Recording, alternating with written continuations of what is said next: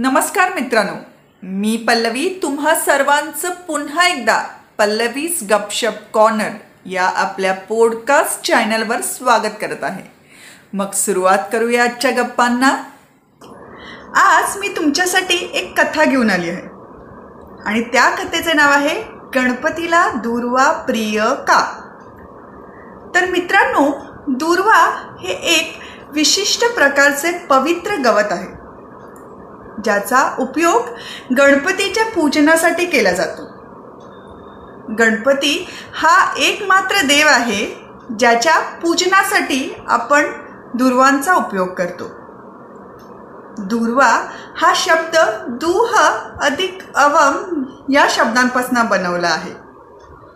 दुह म्हणजे दुरस्त आणि अवम म्हणजे जवळ आणणे.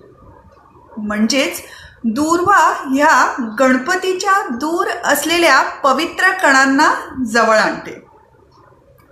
नेहमी तीन किंवा पाच पानं असलेल्या एकवीस दुर्वांची जुडी पाण्यात भिजवून गणपतीला अर्पण केली जाते. जेणेकरून त्याचा सुगंध अधिक काळ राहतो.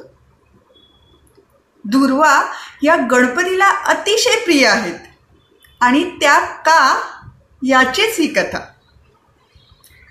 प्राचीन काळात अनलासूर नावाचा एक भयंकर राक्षस होता.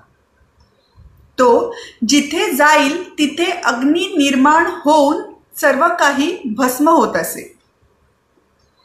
त्यांनी सर्व लोकांना ऋषीमुनींना एवढंच काय तर देवी देवतांना सुद्धा त्रास द्यायला सुरुवात केली. मग सर्व देवतांनी आणि प्रमुख ऋषी मुनींनी भगवान शंकर यांना त्यांचा त्रास दूर करण्याची प्रार्थना केली. यावर भगवान शंकर त्यांना म्हणाले की अंदलासुराचा अंत फक्त गणपतीच करू शकतो. मग गणपती अंधलासुराचा अंत करण्यासाठी तिथे गेला. गणपतीला बघताच अंधलासूर त्याला गिळण्यासाठी पुढे आला. परंतु तेवढ्यात गणपतींनीच त्याला गिळून टाकले. साक्षात अग्निरूप असलेल्या अंधलासुराला गिळल्यामुळे गणपतीच्या पूर्ण शरीराला जळजळ होऊ लागली. इतकी की तो जमिनीवर गडाबडा लोळू लागला. हे बघताच सर्व देवांनी विविध उपाय केले परंतु त्याच्या शरीराचा दाह काही कमी होत नव्हता. शेवटी कश्यप ऋषी यांनी एकवीस दुर्वा एकत्र करून त्याची जुडी बनवून ती गणपतीला खाण्यास दिली. आणि ती खाताच त्याच्या शरीराचा दाह कमी झाला. यावर गणपती प्रसन्न झाला आणि म्हणाला विविध उपायांनी सुद्धा माझ्या शरीराचा दाह कमी होत नव्हता. तो दुर्वाणी झाला.